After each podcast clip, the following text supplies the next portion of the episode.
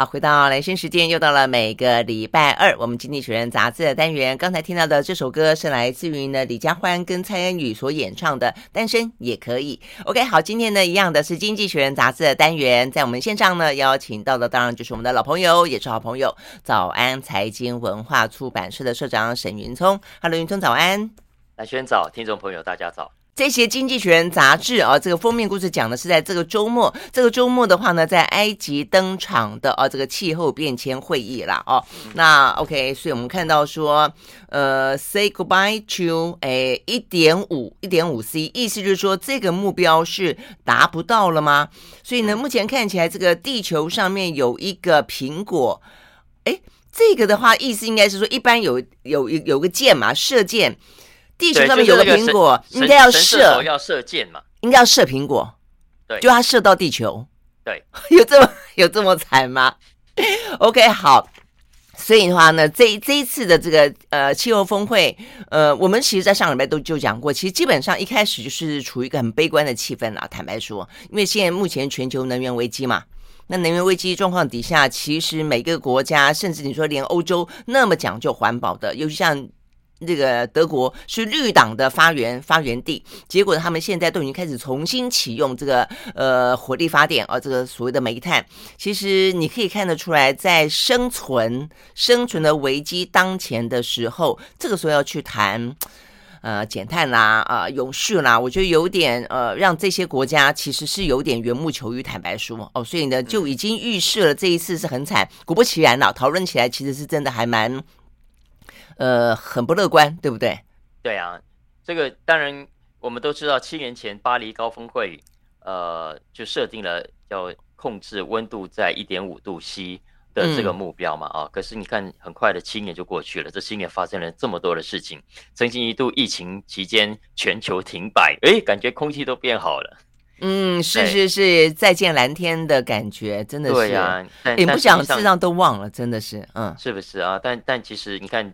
呃，整个经济活动一回来，大家又忘了这些事情，所以到目前为止，其实我们回头看过去这七年来，很多的国家并没有完全按照当年巴黎协定呃说好要做的事情去做啊，所以目前为止可以确定，呃，这一点五度 C 的目标是是不会达到了，是很难达成的。嗯，所以所以这一期封面才会是这个设计，说原本呢这个神射手觉得很有把握要射苹果。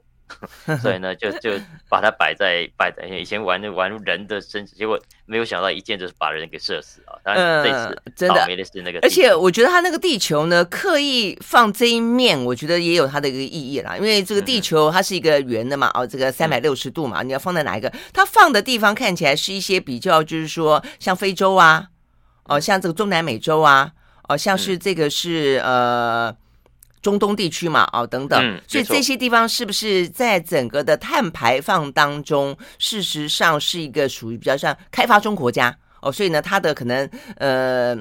整个滥砍，或者说用比较耗费能源的方式，跟呃碳排放量比较大的方式来进行相关的工业产出是比较多的地区，是这样子吗？那如果是的话，事实上也跟最近这两天在讨论的事实上是有关系的，就是说这些国家他也会觉得很很心酸、很委屈啊，他觉得说我也努力要去呃减排，但是你们先进国家过去其实已经对这个地球造成了污染了，你们过去并没有付出代价。现在的话呢，我们才刚刚努力要把自己的生活变好一点点，让自己的经济发达一点点，但是我们却要付出这么大的代价。然后呢，呃，所以他们要求赔偿，这是这一次呢，在这个埃及的峰会当中比较受到关注的，是有这样的一个讨论嘛，嗯、对不对？当然啦、啊，所以所以其实这一次会把它移到非洲这一块来，当然跟这一次的高峰会是在埃及举办有关。那这一次的议题当中也有很多，其实就针对非洲的国家。因为我们知道，非洲，你看，包括南非，尤其是南非啊，八成以上的发电都是来自于火力发电。那怎么解决？其实最近这个高峰会上这几天也都在讨论。但总而言之，总体来说，我们可以看到全球的碳排放量到现在为止仍然是在成长的。那整个气温，呃，看起来也没有办法呃有效的去抑制它继续的在升高。所以呢，也意味着人类应该不可能再避免。一点五度 C 的未来了，呃，升高一点五度 C 的未来啊。嗯，那结果会怎样呢？结果当然是灾难性的。我们其实看到了，从巴基斯坦到佛罗里达到欧洲，热浪啦、豪雨啦、暴风，各种的异常气候，各种的极端气候，三不五时我们都可以在新闻里面看到。那这个其实在经济上的冲击是非常大的，因为你看，一旦发生刚刚讲的这些呃飓风啦，这个这个热浪啦等等，呃，不但人会死掉，生命会因此而无辜的受损。你看，建设会被破坏，交通会停顿，整个经济活动是会不中断的，生产力也会因此打个很大的折扣。嗯，所以这是为什么《经济学人》这一期有一个特别报道，就特别专对呃目前的气候暖化目标没有办法达成。该怎么办的一个专题报道。嗯哼，嗯哼，那该怎么办呢？他其实我觉得整个专题啊，他是要去对很多环保团体跟政府讲的，因为现在为止很多的比较激进的环保团体还是觉得还是不愿意面对这个事实，不愿意去接受目标失败了。嗯哼，嗯哼，嗯，那这个目标失败，你如果拒绝面对的话，经济学人说你会让问题。变得更加的严重，因为你会完全没有做好你应该要做的准备。嗯嗯，所以他的意思就是说，呃，你不断的只会批评，但是并没有提出建设性的监督，是这个意思吗？我是看到这两天了，这两天实际上呢，全世界呃就是关心啊、呃、这些环保以及没有办法达标这个很沮丧的事实，很多地方出现一些呃抗议的跟示威的行动啊、呃，这个行动用那种什么去毁损。梵谷的话，还有歌雅的话，嗯、坦白说，我看了觉得蛮心疼的。那他们的说法是说呢，要唤醒大家的注意力。嗯、这一次的高峰会，其实周边还有发生很多的事情啊。你看，包括你刚刚讲很多抗议行动，那埃及就觉得我好不容易办这种国际大事啊，嗯，当然不能丢脸，所以其实在外面是强采取蛮强力的镇压的。嗯，而这个而这个镇压其实也引发欧美很多 环保团体。激进分子的反弹，就说：“哎你们这种落后国家侵害人权，你怎么可以不让我有这个这个街头抗议的基本权利等等等等啊？”所以有有外面这个事情。不过，经济学人比较重视的，我觉得还是在会议现场里面，应该要国家与国家之间共同来讨论解决的问题，应该坐下来，大家面对真正必须面对的现实。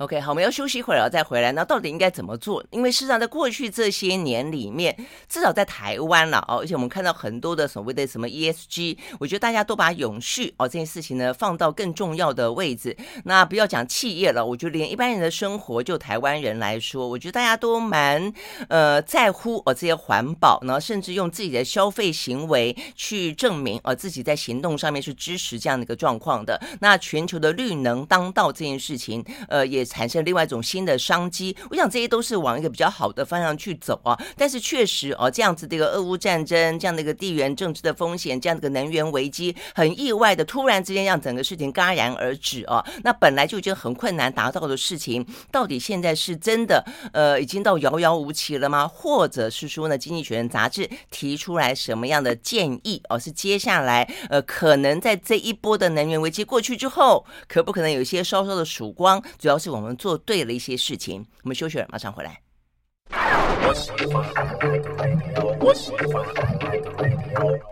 回到蓝轩时间，继续和沈云聪来聊这一期的《经济学人》杂志啊，所以我们继续来聊呢，有那么一天是不是啊？我们这样的一个呃，入一个神射手哦，可以真的把这个苹果射掉，而不是呢射到呢已经伤痕累累的地球啊。所以呢，这是这一期的封面故事啊。好，所以呢，《经济学人》杂志有什么样的建议？嗯。刚刚说应该要面对现实，面对哪些现实呢？他整理出三个重要的现实。第一个现实是他认为所有的环保团体、所有政府现在都要接受减碳这个目标是需要投入更多钱的，需要投入更多钱的。目前全球大概每年要投入一兆美金，未来看起来还要更多，高达三倍才行。而且很多的钱要集中在很多的开发中国家，因为他们。大量的工厂是制造污染的大的污染源，嗯，那所以其实这一次跟过去这两三年的高峰会都一样，都在讨论说到底呃谁该出多少钱，是啊，国家该该怎么样把钱呃拨给这些开发中国家有效跟正确的使用，而不是被一堆人给污走啊。那那这个所谓的而开发中国家也必须愿意跟呃新兴国家一起。合作才行。尤其是很多算是中等所得以上的国家，它一定要合作的。嗯，而所谓的合作就包括了第一个。要一起来引进民间资金，因为不可能所有钱都让政府来出啊，所以 ESG 基本的概念也是这样，希望能够有更多的民间投入，看到更多绿能产业相关的商机，愿意进来投资。嗯，而要民间出来投资，也同时意味着你政府必须改变，你很多政策必须松绑，你很多能源政策啦、发电厂的经营执照等等，你其实必须要某种程度的松绑，否则人家干嘛投资你？否则人家干嘛愿意拿钱进来啊？所以你整个的投资环境其实都要跟着改善，这是现实之一。嗯，现实之二也是我觉得最重要的。它其实提醒大家啊，传统的能源不会在一夕之间消失，传统的能源、传统的发电要退场，它是需要时间的。嗯嗯，也是，也就是说，其实我们接下来你会看到很多的政府，呃，可能他会一边跟你说哦，要减碳、要环保、要永续。可是另一边，他可能继续在用火力发电，他甚至你看，像你刚刚讲的德国，就是他不只是用煤，现在为了避免呃过度依赖俄罗斯，他还想办法要呃从别的地方来进口液态天然气啊，所以呢，他还为了要从别的地方进口，所以要新建更多的各种的进口相关的设备，那这些其实都是新的投资。是啊，是啊，而且你说德国，你还可以比较理解说，因为现在一个战争，战争是不得已，他们可能是一个呃无辜的受害者，呃，但是你说像美国。美国在川普执政的时候，它本身其实产天然气产的多的不得了，呃，它的页岩油哦，对不对？那个时候呢，整个开采方式的改变，因此哇，突然之间变成一个大富翁。我的意思说，在在能源部分变成一个大富翁，所以呢，中东问题对他来说再也不是那么的重要。问题他也一样，呃，认为呢，哇，这个火力发电啊，这个石油产业啊，绝对不能够是一个过去式哦、呃。然后呢，继续的要去进行投资。所以我的意思说，这些先进国家其实都有各式各样的呃。主动被动的理由啦，哦，所以让整个的状况其实并不是只有发生在开发中国家而已。嗯，所以既然情况是这样，他就点出了第三个重要的现实，就是呢，当一点五 C 度 C 的目标没有办法达成，那么所有国家，不管先进国家还是开发中国家，都有这个应该要有的因应计划。嗯。这个阴应计划呢，他说还不是只有说啊，如果万一发生更多的火灾怎么办？更多的水灾怎么办？更多的旱灾怎么办？不是这样子而已。因为他又引述一位英国的学者，呃，他真的蛮悲观的啊。他说，对有些地方来说，它不是只有调适的问题，不是只有阴应的问题，而是恐恐怕是要有某种的完全放弃、完全弃守的准备。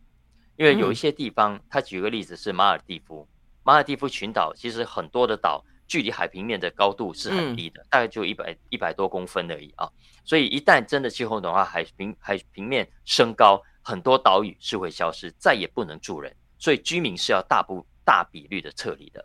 嗯哼，所以意思说，他说接下来可能考验各国政府，呃，各个城市的政府，呃，很以及很多老百姓的。它比可能不是只具备什么抗暖化的能力、适应气候暖化的能力而已，而是你必须愿意放弃，愿意放弃你现有的资产，愿意放弃你现有的行为，嗯、甚至愿意放弃你现有的所谓信仰或者说你相信的事情啊。嗯，比方说你就觉得啊，我住在海边，住在小岛上很浪漫。抱歉，未来你这样的浪漫想象可能要愿意自我放弃才行啊，否则其实呃。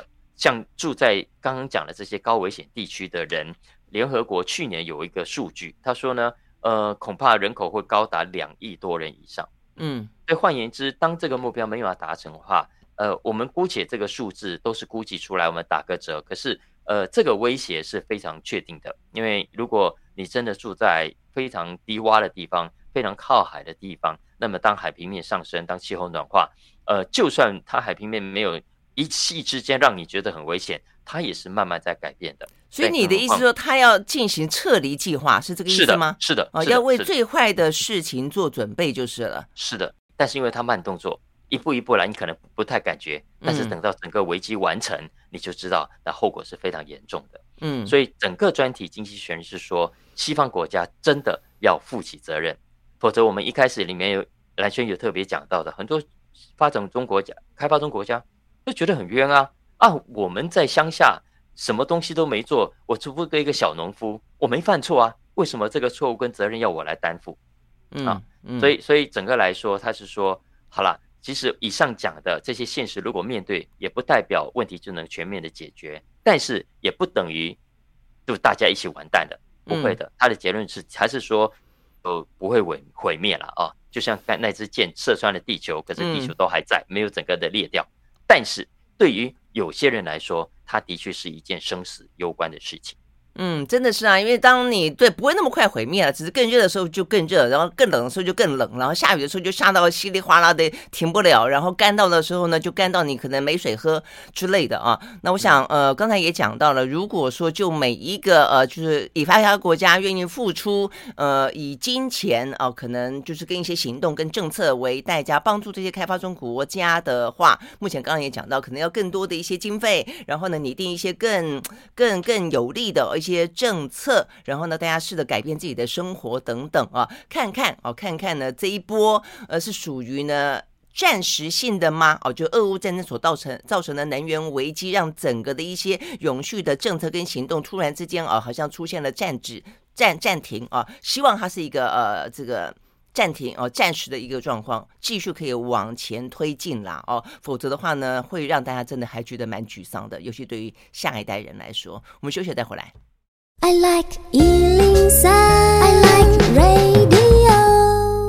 好，回到雷军时间，继续和沈云聪呃来聊这一期的《经济学人》杂志这个话题。这个话题是在这个礼拜呢，呃，大家会呃更加的关注到这个消息，因为啊，因为呢，美国的其中选举呢，十一月八号啊，应该是礼拜三吧，呃，就要开始进行投票了啊。那呃，这个投票目前看起来，对于美国来说，很可能哦、很可能对民主党来说，会成为一个朝小野大啊，这个失去完全执政这样的一个状况的其中选举哦。所以呢，坦白讲，呃，选情还蛮激烈的，而且这过程当中其实不断的变化，受到美国自己国内的经济状况跟国际之间的地缘政治的影响，所以一下子看起来好像有希望，一下子看起来又很很沮丧。现在看起来民主党呢，上有点紧张啊，所以呢，呃，也因此我们要聊这个相关的话题是拼了，大家撒钱，大撒钱。哎，如果把这个钱哦挪一部分去我们刚刚讲到的这个地球的永续，嗯，那些开发中国家。多好啊！因为你真的看，我觉得美国的选举花钱花到有点太离谱。从我开始跑政治以来，哦，我们去理解全球的政治的时候，虽然美所谓的美国的民主是。呃，全世界啊，这所谓民主国家的标杆好了。如果是这样子的话，当然近些年未必了啊。但是，但是他花钱的程度一直让我觉得匪夷所思。就一次选举可以花到几亿美金。好，这一次的话呢，说是创下最高峰。我看过前几天有个数字啦，说折合新台币两千五百多亿亿，哎，这个台币啊，那么多的钱，一次选举就花这么多的钱。好，所以这个问题到底是怎么回事哦？而且比起过去都花的更多，而且不要忘了哦，接下来如果没有争议也就罢了，如果有争议，这个钱就会像两年前总统大选一样验票啦，这个那个呢，其实又要花更多，再继续花更多的钱。好，嗯，那我们知道，呃，我们如果从电视广告呃的支出来看啊，美国总统大选第一次出现呃候选人的广告是一九五二年，当时的艾森豪总统。他是第一个上电视打广告的候选人，嗯，在当时其实就引发与他的竞争对手的反弹跟批评，就说，哼，什么到电视上打广告？你这样简直是把政治上的候选人商品化，你把政治人物，你把国家领袖就当玉米片一样放在电视上打广告啊、哦？真的吗？那现在、嗯、现在几乎都是玉米片了，对对对对，不同品牌的玉米片，这个民主精神啊。嗯，对，但是今天就像蓝轩说的，大概每一个候选人都是玉米片，大家都都全面商品化，而且商品化候选人现在变成一门大生意。嗯，以今年的其中选举来说，嗯、是史上花钱最凶也是最昂贵的一次选举。预计啊，光是美金哦，哈，大概要花将近一百亿美金。所以你就知道有多么嗯，就更多。我们刚刚讲这两千五百亿还是三千亿左右，所以感觉上美国的选举是真的只有花钱花的。更凶，而且没有最凶啊！其实之前已经很凶了。对，我觉得它就是一直往上，一直往上，没有回头。对对对对对，这个数字是相对于四年前的其中选举来说，暴增了一倍以上，哎，暴增了百分之一百四十四，哎，嗯嗯嗯。那为什么这么多？当然跟这一次的选情紧绷有关呢。跟哪一次不紧绷？坦白讲，对对对，我觉得选举都是这个样子，哪一次不紧绷？对对对，然后每一次大家都都候选人都想办法要营造某种的危机感，政党都要营造某种的危机感。哦，我输了，国家就完蛋了。呃，我如果没有当选，这个国家未来就出有大麻烦了啊，等等。所以这一次，呃，众议院还好，但也增加整个支出比上一上一届增加了百分之六十。参议院哦，参议院因为就就差那一两席，所以都兵家必争。你看过去这个周末，奥巴马啦、拜登啦、川普都跑到宾州去啊，因为宾州非常非常的紧绷。嗯，所以参议员的部分的支出比过去四年前大幅增加了是一倍以上。嗯嗯，不过云聪让你讲这个，就是因为拉距实在太近了啦。因为本来的参议院，呃，在现在还没有重新改选前，本来就是五十倍比五十。然后呢，因为裴呃不是裴洛西，是因为那个贺锦丽呃副总统兼任参议院的院长的关系啊，那主席的关系哦，所以他可以作为最后一个定夺。所以原则上来说，民主党他就是占有 一票的优势。那所以共和党现在觉得他可能可以把它抢抢下来，那民主党就要去捍卫，想要去扩大他目前的这样的一个呃现任的席次，所以就打得特别激烈，这倒是真的。嗯嗯，真的真的。现然后其实目前为止。我我发现，包括经济学人在内啊，大家可能被两年前的民调给吓坏了哈，给吓坏了。嗯，所以这一次其实讲话都很保留。嗯，那从从经费上啊，经济学人这一篇文章我觉得很有意思，因为他放在他美国的头条，你说要从这个角度来切入，他觉得从钱的流向，你就可以看出美国政治的改变。嗯，首先第一个是战场上的改变。过去我们知道啊，这个主要的战场都在那些摇摆州。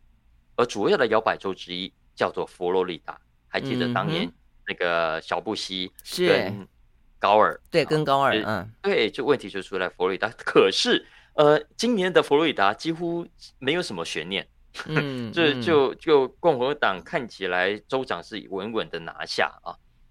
诶，相反的，有一些过去看起来明显的红州。现在怎么变成摇摆州了？也是这一次当中非常紧绷的选情的所在地，嗯、例如亚利桑那，例如乔治亚州.例如内华达州，以及刚刚讲到的宾州。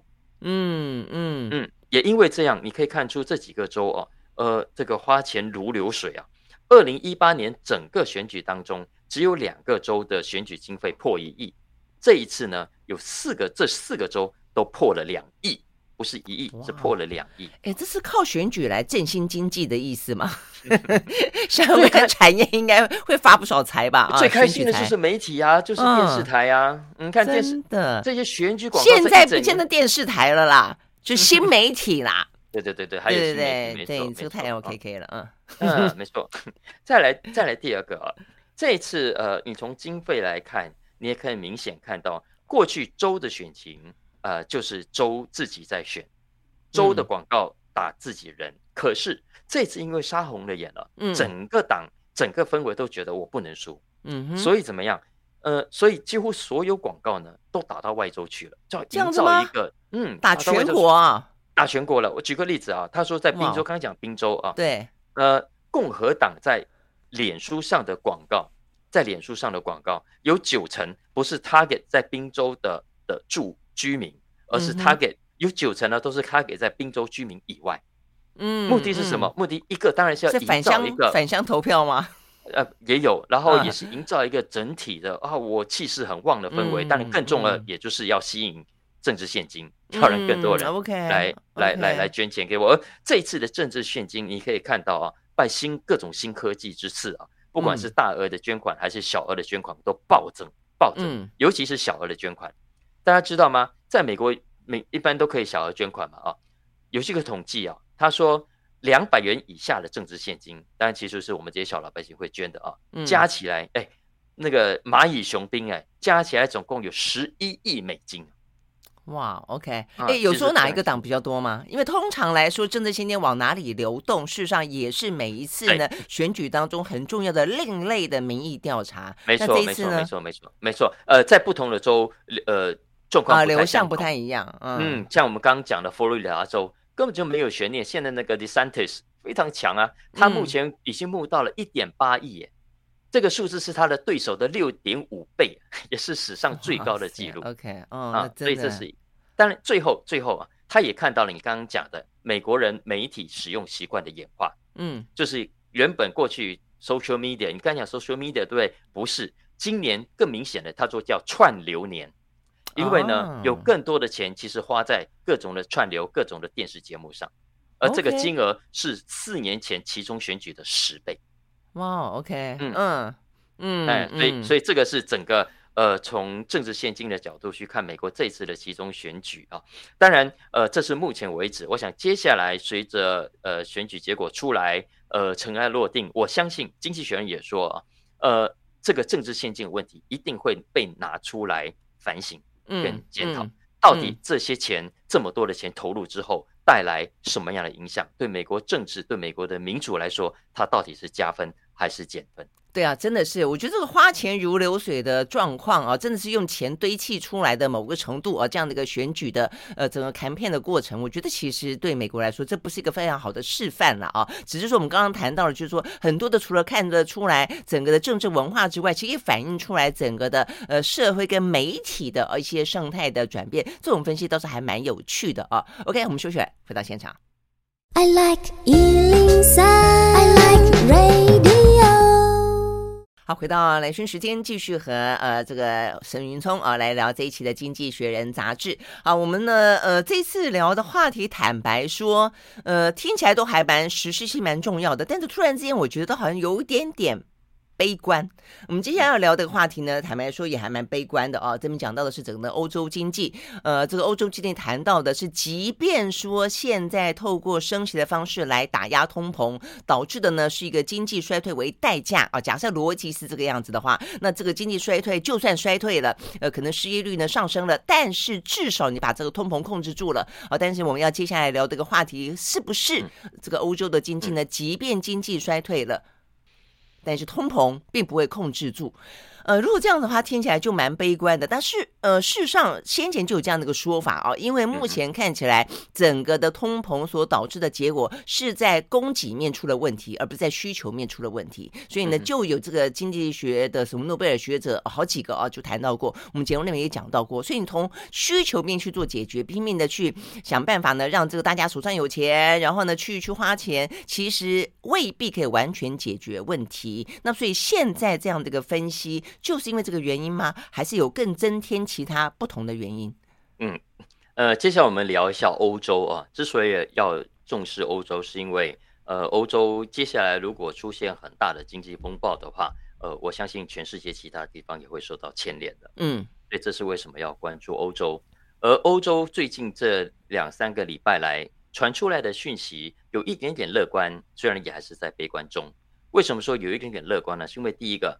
我们看到了刚刚公布的最新的通货膨胀率是百分之十点七啊，这还是平均。呃，总体来说，呃，个别来说，像意大利，呃，可能比较严重。嗯，哎，对对。然后法国表面上看起来比较好，好像六点多还七点多？嗯，哎，七点多。但实际上，待会我们可以聊到，不然哈。嗯。然后呢，呃，连那个欧洲央行也再度的升息三码啊，连续两次的升息三码，紧跟在美国联准会的后头，所以。现在有一种氛围是说啊，呃，看起来升息到现在，呃，通膨也已经来到了百分之十点七，可能已经到顶了吧？到顶的意思是说，哎，接下来应该是开始慢慢的改善。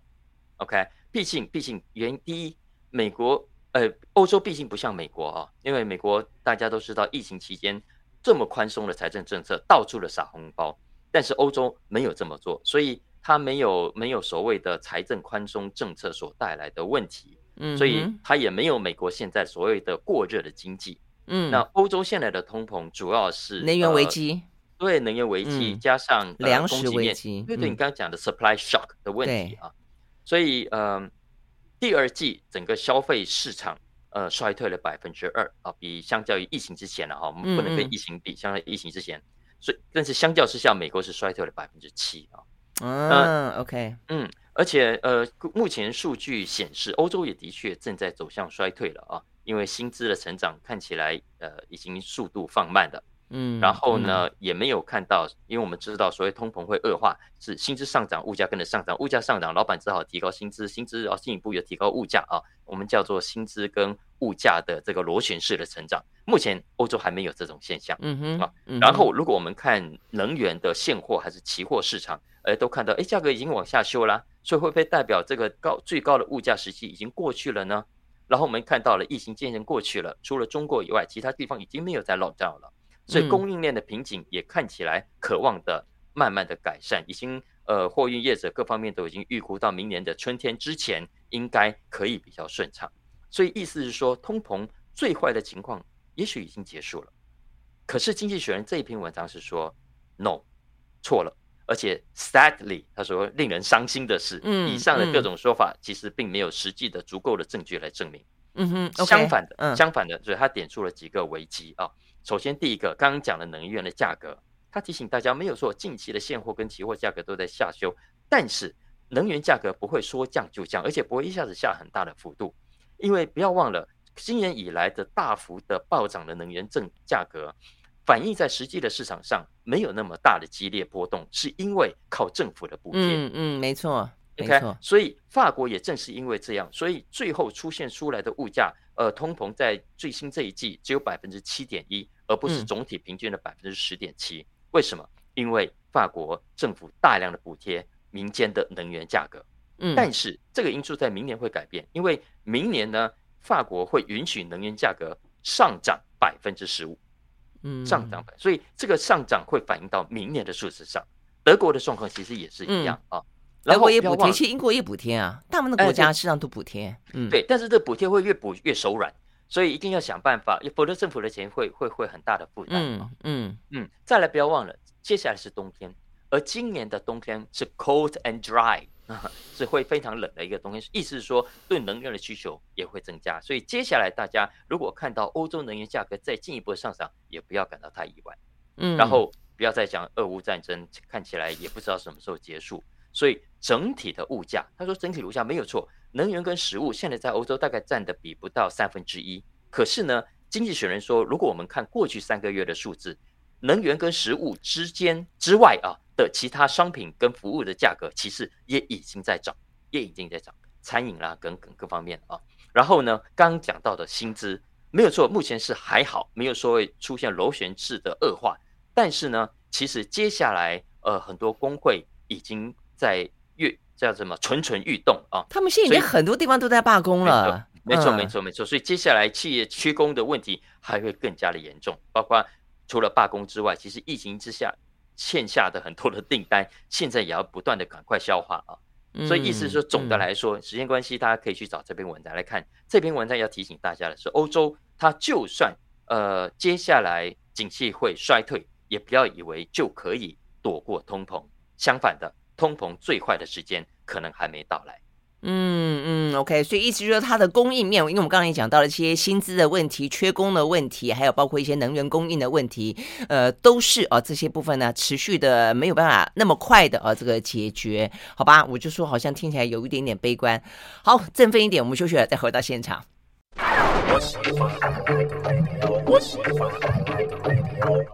好，回到兰萱时间，就是和沈云聪来聊这一期的《经济学人》杂志啊。OK，我们说要振奋一点。但是呢，呃，这个话题好像 并也没有很振奋。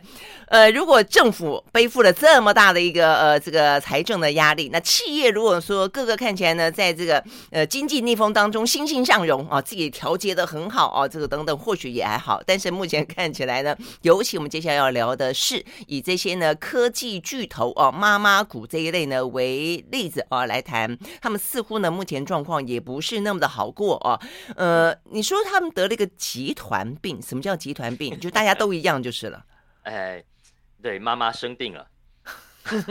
是，OK，呃，这个妈妈股，我想就是呃五大科技股嘛，啊、，Microsoft 一个 M，然后另一个 M 是 Meta，Meta 对，啊.另外加上 Alphabet，Amazon，Amazon 跟跟 Apple，嗯，OK，OK，、okay. okay, 所以总共两个 M 跟三个 A，妈妈啊。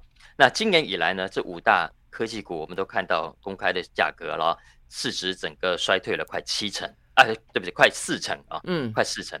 那总共市值蒸发了三兆美金以上啊，三点七兆。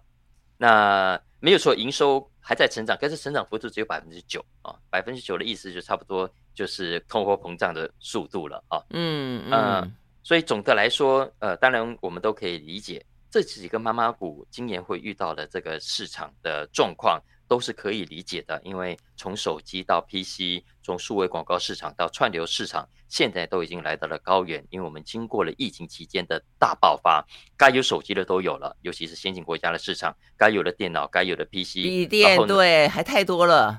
对，然后 串流市场已经看到小孩子几个在家上课就买了几个，结果现在发现，哎，好，恢复上课了，笔电变那么多啊！对对对对对，串流市场其实也是一样啊，大家看电影追剧已经追到快吐了。但经济学人说，这没有错，都是大家常常看到的分析。不过这一期经济学人点到了，呃，以上这些问题，呃，背后的其他结构性的因素，而这个结构性的因素就是这些大的集团所共同染上了一个毛病啊，什么毛病呢？它叫做集团炎啊，集团发炎。嗯，好，那几个现象，包括第一个，他们开始呃大手笔的花钱，花钱做什么呢？花钱做各种虚荣的计划。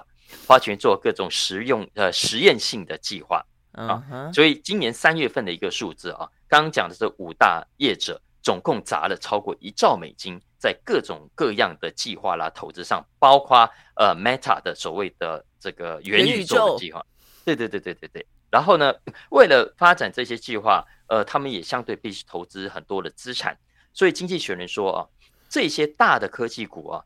过去呢，它是必须标榜所谓轻资产的，因为他们是网络产业。可是呢，现在他们看到这几这些大业者的实体资产哦，各种的工具啊、设备等等，增加了六千亿美金，这五年来增加了三倍。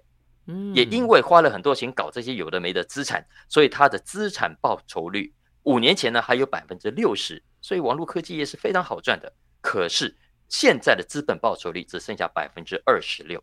从百分之六十降到百分之二十六。嗯嗯，可以有什么资产能讲到是？比方说，像 Apple 就盖了一个非常大的，像那个大飞碟一样的那个它的办公室。哎，那个是之前的事了，那个是之前的事。不是这个，还有更多其他的设备。你你云云端，哎，云端其实都是实际上的设备啊，都是实际上的。云端这样的话听起来是需要的，因为现在在整个的经济比较紧俏的时候，事实上你就担心说这些企业不投资嘛。所以照这样讲，如果说企业愿意投资，不是照理说不是一件坏事吗？呃，是不是坏事啊？但是，嗯、呃，它必须是，呃，前提是，哎，这个是有展望前景的。否则你看，像 Meta，它搞了那个元宇宙，然后不是要搞那个那个你说头头盔、头头头套嘛？那这个其实现在所有每卖一个，它就赔钱一个，所以其实都是在烧钱的计划。嗯，那为什么会会发生这种现象呢？其实跟目前这些高科技业的股权结构有很大的关系。嗯，因为呢，这些高科技股很多都有所谓的呃两种等级的股票啊，有发行一般股，也有发行特别股。啊，那特别股其实就只能分股利，没有投票权，所以很多的投票权其实都还是在创办人啊、高阶经理人的手上啊。里面最典型当然就是刚刚讲的 Meta，祖克伯现在自己在公司掌握超过百分之五十四的投票权，所以也就是说，其实他要他爱玩什么都行，他几乎可以为所欲为啊。所以。经济学人说，这也是为什么 Meta 在刚刚讲的妈妈股当中，股价是跌最凶的一家。今年以来，我看已经跌掉了四分之三。嗯，是啊，是啊，嗯，对，所以那所以这个集团病的概念是什么？就是指的他们现在都有点点这个一开始创办人，哎，对，正常这样讲，就大头症就是了，就集、嗯、很高度集权，高度集权。我们、嗯、我们相反的，我们来看另外一个极端，比比较好的是 Apple，是跟微软啊，因为现在这些。公司创办人呃去世的去世，退出的退出啊，所以基本上像专业经理人对不对？对，所以专业经理人他会相对的比较听市场的，他会相对的比较听股东的，会相对比较听董事会的。嗯，所以当他要做任何一个投资计划的时候，会比较多的呃其他人给他们更专业的意见。诶，这个计划也许风险太高，这个计划也许应该缓缓等等。他不像像祖克伯。他就算有人给他这样的建议，他还可以说：“哼，公司我的，我老大，我爱怎么样就怎么样。”啊。所以一些照这个角度去看，他以前的创办人，假设他这个六四十几岁、五十几岁登上高峰，接下来没几年，大概也就年纪大了，垂垂老矣。现在的这些科技新贵都那么年轻，就少年得志，你要等到这个佐克伯愿意交出权力来，可能要很久很久很久很久。对对，然后其实我们同时看到的是这五大，之前我们都聊过，其实某种程度的在在一种圈地的氛围里面，嗯、就想办法要在这个科技的新领域里头、嗯、想办法都要占有一个位置，就自成一个帝国。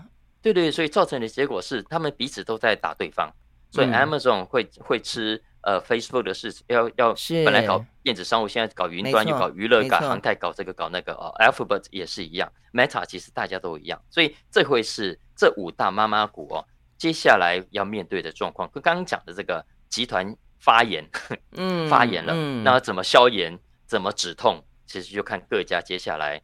会会拿出什么方法？嗯嗯，听起来不只是创办人，他把权力过度集中，自己有点大头病。我觉得整个集团就变得有点虚胖。如果我们真的要讲，嗯、就是说他现在什么都要有，什么都包进来，但是不是他真正专业的领域未必。所以这些事情目前看起来都是正在发生中嘛，对不对？嗯嗯，OK，好。所以呢，这些呃所谓的，如果说在投资上啊、呃，你有任何 对于那个妈妈股呢，呃，有任何的呃这个嗯。关瓜葛的话，可能要稍微注意。那当然，就整个的呃科技的指标的角度来看的话呢，他们的动向也值得关注。OK，好，非常谢谢沈云聪带给我们这一期的《经济学人》杂志啊。那所以呢，我们要讲一下小马哥说财经，对不对？嗯，大家的话，呃，每个礼拜二嘛，你有更新？对，谢谢大家，欢迎大家。嗯听听了这个节目，再到 Podcast 上去听我的小马哥说。嗯，OK，对呀、啊。那另外的话呢，我们的蓝轩看世界也是在十一点钟的时候呢，在 YouTube 频道当中啊，呃，嗯、确诊那段时间停下来了了啊，那所以现在眼睛恢复了，所以呢，欢迎大家呢都继续的收听收看。OK，好，谢谢云聪喽，谢谢，谢谢拜拜，拜拜，拜拜。